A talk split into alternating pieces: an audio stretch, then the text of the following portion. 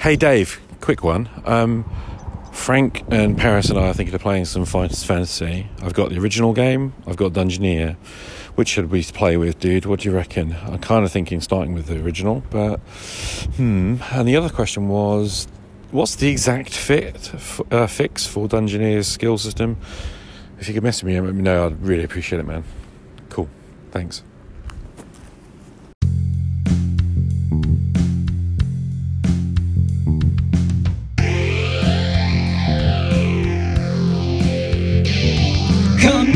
Child, out of the cold, and listen how the story's told.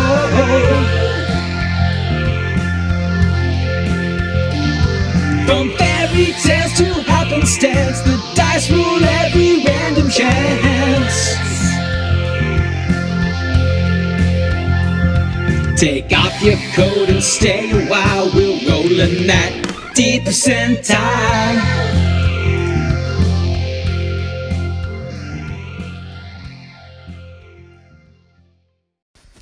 Hi everyone, I play that call from Che that I received a couple of days ago because it is timely. Because as you'll hear this episode, a little while ago I recorded a bit on a proposal for a design diary for Fighting Fantasy. I am really pleased that my enthusiasm for Fighting Fantasy and then the Worms has caught on across Anchor. I'm really glad that it looks like Riddling Reaver, Dungeoneer, the introductory game, are getting a bit of love from the anchorites, and I'm just going to keep that going a little bit. Oh, I should say, um, I responded to Che's exact queries elsewhere because the project I'm talking about is going in a slightly different direction than fixing Dungeoneer. I've chatted about that a couple of times on the show before. But thanks very much for the call in, Che. I'm very happy to be the uh, the go-to fighting fantasy role-playing uh, guy. Uh, a little plug here the Worms, as part of our extended coverage of Fighting Fantasy, are doing uh, an actual play uh, of, yeah, well, I'll, I'll, let it out, of the Riddling Reaver. We're going to do some bits of the Riddling Reaver, so you'll have that to look forward to in a couple of weeks. Right, I'll get on with it now. All right, so here's a thought I've been having. Let me know if you think this might fly. I'm thinking of doing another design diary on the show. Talked a bit about sharing my house rules for Dungeoneer, but I'm increasingly thinking now that we're pretty much done with fighting fantasy on the worm, uh, and we've talked a bit about uh, the the confidence that uh, one might have to approach um, fighting fantasy, given given the way that Troika seems to have got away with it. I'm not thinking about publishing anything necessarily because I am thinking very much about the fighting fantasy world and the fighting fantasy game books. But what I'm thinking of doing, as I say, is, a, is another design diary where I think about a nice light way of presenting some rules for Fighting Fantasy RPGs, which you could use if you just had one of the game books. So, assuming as given the character creation rules as presented in the game books and the combat rules as presented in the game books, then a short supplement, maybe two pages. This is how you'd do it as an RPG. Um, and and thinking about gaming that would capture the spirit of um, the Titan set uh, game books. So I'm thinking that I would take inspiration from Dungeoneer, I'd take inspiration from Fighting Fantasy, the introductory role playing game, but I wouldn't require those. Um, as I've said before, I quite like Fighting Fantasy, the introductory role playing game, but the actual rules elements that you get in there are very, very, very, very thin, and then there's quite a lot of interesting, um, unnecessary discussion. Definitely wouldn't um, be using any of the Bottley developments. So I'm thinking, what what would it need? I mean, pretty much, if you've got the game books and you know, you know RPGs, you could run a you could run a game. You know, just using those those few pages of rules. But there's things I've mentioned before on the show. Um, more distinction between the characters, maybe variable damage, maybe a few combat tweaks. There's no rules for ranged combat, for example, it assumes all melee combat. Maybe a magic system. I say maybe a magic system because you know some of those Titan set game books do have spell systems. Obviously, sorcery had a spell system. I wasn't massively taken with that, um, but maybe the game book experience, you know, isn't isn't about being a wizard. Maybe I don't need wizards. Um, I'm definitely thinking I'd be more inclined to take inspiration from the Riddling Reaver magic system, where spells spells are a little bit more like equipment than from the Dungeoneer system. I definitely wouldn't want spells costing stamina to cast, but uh, but I'll talk about these things as I go. I'll talk about it in stages. So I'm thinking inspired more by Fighting Fantasy, the introductory role-playing game, than by Dungeoneer. Although I, I, I, I very much admire Dungeoneer as an introductory book, but keeping things as light as possible. The big development I'm thinking for character distinction is to is to just have three skill stats.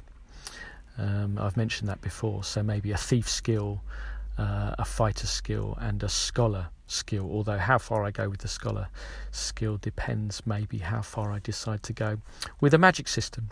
So if you're interested in hearing my thoughts on that, maybe contributing to that emerging project, um, wouldn't be planned for publication because, as I say, I'm very, I'm very much about saying, look, if you like these game books, if you like this world, what kind of tweaks would you need to do to the rules as presented in the game books, minimally, to get it running as a as a as a decent RPG. This is something I'm thinking um, I'll play with the kids. I'll play with the kids. I'll try and run sessions that really capture the flavour of those game books as a as a group. I you know I've said before. I think it it actually takes some beating as a well as a tried and tested rules light system. So let me know what you think about that project. If people are interested, the first one I'll probably talk about those three uh, whatever I decide for those three skills. So pre- you, you're still creating characters exactly as written, um, but you've got three randomly generated skills instead of one with uh, with reasonably broad penumbra for each. Um, but that actually makes no difference at all um, to to the way the game is played in the game books. It's just you'd roll on one skill. You'd use one skill for your attack strength in combat. You'd use one for a lot of your dungeon exploration tasks, and you'd use another one for deciphering arcane clues, maybe casting spells, depending on what I decide there. Looking forward to hearing what people think about that possible project. Hey, Dave, it's Tim Shorts of Gothridge Manor. Was listening to your Lazy GM or Dungeon Master episode, and I have that on PDF, and I haven't haven't read it yet. So, how lazy is that? I think that qualifies as lazy. I think, and I've heard some of the different aspects of it in the things that Sly Flourish um, kind of does to kind of build a foundation around your campaign. Kind of interesting here to to read about that and see how it works. Because one of the things I have a difficult time with a campaign is just keeping things straight and recorded and and uh, so that way easy to find for reference. Um, it's always a battle for me, and um, always try different ways of uh, doing it, but haven't found anything to be successful yet. So maybe I need to break that book open. All right. Thanks, Dave. We'll talk to you soon, bud. Hey, Tim. Thanks for calling in. Great to hear from you. It's been a while. I'm glad you're listening. Great to get the call. Yes, that does qualify as about as lazy as you can get. Too lazy to read Sly Flourish's little book. On organising notes, yeah, I am I am not the one to help anybody here. I my my systems are just a mess of you know. At one point, I'm like, oh, I'll do it all on little index cards, and so I've got this pile of screwed up little index cards that I haven't organised properly, bits of paper, binders, whole bunch of different pads on the go. Um, yeah, and I shared some photos of my layout, but what you don't see in my prep is, is, is underneath that coffee table I've got things on is just piles and piles of books with half finished pages of notes. I think what I'm arriving at with the Black Hack is uh, I've picked a nice quality graph paper book. It's one of those ones. It's maybe the width of A4, maybe a little bit wider, but slightly slightly shorter, not as not as tall as an A4 book. And I'm going to say planning for any session is a double page spread in there. It's graph paper, so if I do need to sketch a little map, I can embed the map into the notes without any problem. Graph paper also helps vaguely to keep my hurried handwriting sort of on the level.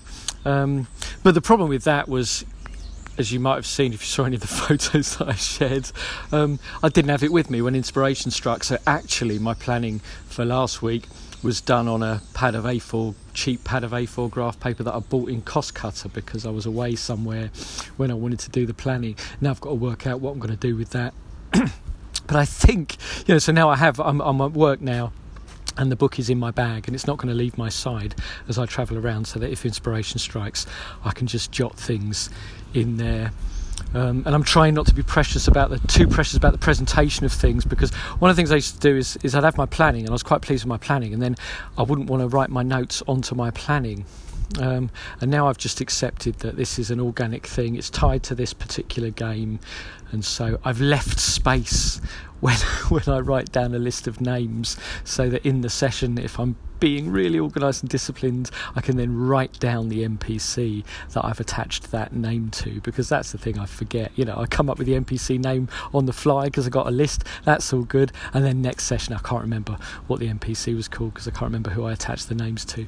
Um, so I'm getting better, but I'm no one to talk on there. But um, but that's what I'm going for. One book, because then you can just cross reference previous notes. It will get messy over time, and I've I've found. I mean, what am I? I'm only three sessions in with this this game. Planning the fourth one. Fourth one's this Wednesday, uh, and I'm realizing that a good part of planning is flicking back over the previous week, few weeks' notes, and then reproducing anything, which is really important. So, rewriting down, actually rewrite onto this week's planning the names of any key NPCs or locations or anything like that. And that still all fits in my trying to do it within one hour or an hour and a half. The length of time it takes to watch a Conan movie shouldn't take any more than that to plan for a three hour session. And then fitting it all on a double page spread, because again, any more than that, I can't even reasonably I can't even reasonably navigate my notes in the session. Um, but I'll let you know how it goes. I've got no great expertise there. Cheers again for the call in, Tim. Hey Dave, Jason here, Nerds RPG Variety Cast. Just wondering which of Spike Pit's episodes you're going to remake next. Um, I am actually just pulling your leg. You know, I'm going through his old catalog and some other old catalogs, and I'm finding a lot of the topics I talk about have already been done by other people as well, which shouldn't be a surprise. You know, we've all talked about the circular nat- nature of these things where we keep talking about the same topics over and over, but yeah, I, I just want to give you a jab there, but I'm doing the same thing. I'm redoing episodes, other people's topics, and not knowing it. So, anyway, I think you also put something else to bed. There's no reason to modify 5e to be an OSR game. If you want to play 5e, play 5e and if you to play an OSR game, play an OSR game. Why try to change it to something it's not? There's so many games out there.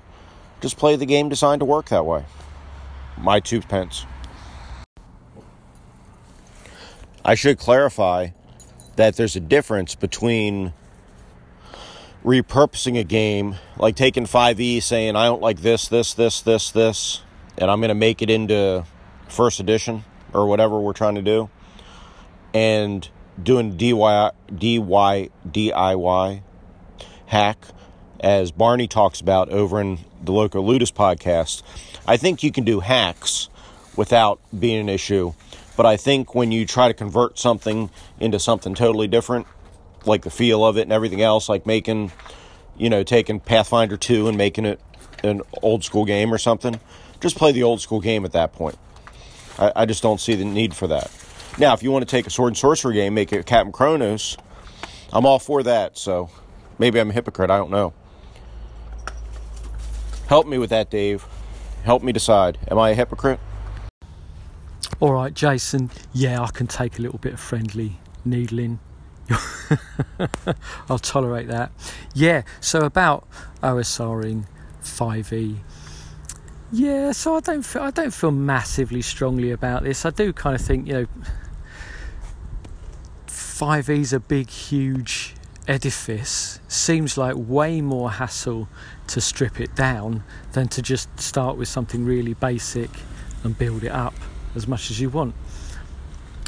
But that said, I mean, when I was when I was mucking around with OSR systems before I really um, before I really knew about the OSR, and I must admit, before my playgroup were really really interested in me doing it, I was working from fifth edition, and there are some things there which um, which I I am quite attached to. You know, it's, it's about deciding what is quintessentially fifth edition. I think the bits I I would take from it are so basic that it probably doesn't make much sense to call them fifth edition elements, but certainly advantage and disadvantage. You know, the Black Hack uses that. Lots of the other indie OSR games do use that, and I'm you know maybe fifth edition wasn't responsible for that innovation, but it's certainly the first time I saw it, um, and I think that has been a really good contribution to to the indie OSR games, certainly. So yeah, it, it, that that is one distinctive element I think of fifth edition that you that you could say benefits uh, benefits those newer OSR games. You could you could probably add it into your into your more faithful old school rule set without much without much trouble. The other thing I really liked that I was using in my various little hacks was the you know that bounded proficiency level. Uh, I think that is a real contrast to what was happening in third edition. Um, I listen to Joe's Will or Woe. it makes me laugh when they do skill checks because oh, they're quite high level now. So they'll roll 17, you think that's good, but it will be 17, then they'll say plus 19. 36 and you just think you must, you must you know the the difficulties of things there must be a big huge table going up through all the levels. And I really I really liked 5th edition with that bounded proficiency. How far does it go? It starts at plus 2 starts at nothing plus 2 goes up to plus 8 plus 6 I can't remember. But you know that's that's as high as the bonuses are going to be. Um, very little that the proficiency bonus stacks with, and then you've got advantage, um, which I really liked, which gave you an adv- which gave you an advantage without ever increasing those those modifiers and those difficulty classes. So I thought that was really nifty, and I was using that a lot. At one point, in I'm pretty sure in the planning, in the blogs, in the discussion of D and D next, they were going to be. Um, they were going to be dice of an increasing size. You, you, mentioned something similar in your show quite recently, but they were going to be dice of increasing size, you know, plus four, plus D4, plus D6, plus D8, and so on. And I really liked that, and I was pretty sad that they didn't include that. Um, and I'd like to muck around with a with a light game that has that. Actually, Baz used it. Thirteenth Age doesn't do it, but Baz used it for skills in his King of Dungeons game, um, and I really liked. I thought that was a really good, um, good touch. So um, yeah, so but but I mean, if you took those advantage, um, you know, relatively bounded skill level, still not enough really to call it fifth edition. And there's a whole bunch of other stuff, really just huge, laborious spell descriptions, huge monster stat blocks, which I wouldn't want to go near. So I don't know. Yeah, I don't know whether it would make sense just calling those innovations fifth edition. I mean, you, ha- you, you you pull and hack from all sorts of games, don't you? you? You know, you could probably list fifth edition as an influence on account of using advantage and, and maybe bounded proficiency. Um, but yeah, it doesn't make much sense to me to hack fifth edition mechanically into an OSR game. So there you go, Jason. And if you, yeah, to actually answer your question, if you need moral absolution from me, I hereby give it. Your sins are forgiven. You're not a hypocrite. Have a nice day. Have we got time for a little bit more, Jason? I think we have. Hey Dave, Jason here, Nerds RPG Variety Cast. Your unboxing didn't sound that bad. I mean, that was probably the best of it, but really, I think we think our audio sounds worse than it really does as far as dice mechanics, I agree that different mechanics where you do one roll and get different results are very interesting. And you know that's one thing like the ore mechanic, the the one roll engine that's used in well, there's the free game Nemesis, and then there are a bunch of other games that's used in. I I think that's an interesting system. Uh, Jeff's talked about that a couple times on the um, I believe on his podcast on the Tomb of All Dooms. Yeah, I, I find that interesting as well. I don't know that anybody's really nailed it yet, where you can make one roll and get everything, and then it really works well. I know some different systems have tried it, um, and, and I'm also interested in those mechanics. That that would be an interesting thought experiment to come up with a single roll that does everything. And I don't you know, I, I think it's okay to roll multiple dice at the same time, right? So in, in a lot of use this is more of a board game or war game mechanic, but if you're rolling an attack and then your enemy's gonna roll defense, and then if you get through you're gonna roll damage, and you roll different color die for each of those, you could do that as one die roll, right? So that's obviously an easy way to do it. You know, so in D and D, you'd roll your D twenty plus your D eight for, so the D twenty is the hit and the D eight's your longsword damage, and you just ignore the D eight if you don't hit. That's the simple way to do one roll for everything. But what you're talking about using die, dice or fancy dice to interpolate the result is something more advanced than that. And, and I think that would be an interesting podcast topic. Thanks for this, Jason. Yeah, I haven't seen One Roll Engine. I should get around to having a look at it. Um, but definitely, yeah, definitely, there's there's there's room for something good to be done there, isn't it? We we like rolling handfuls of dice, um, and I personally like to have lots of rich interpretive possibilities as a, as a as a GM that I've then got to do something with on the spot. I really enjoy that, um, and I really like using the dice to to tell the story. So yeah, I'll have a look at One Roll Engine. I'm sure we'll talk about this again. Cheers for the calling. Thank you for listening.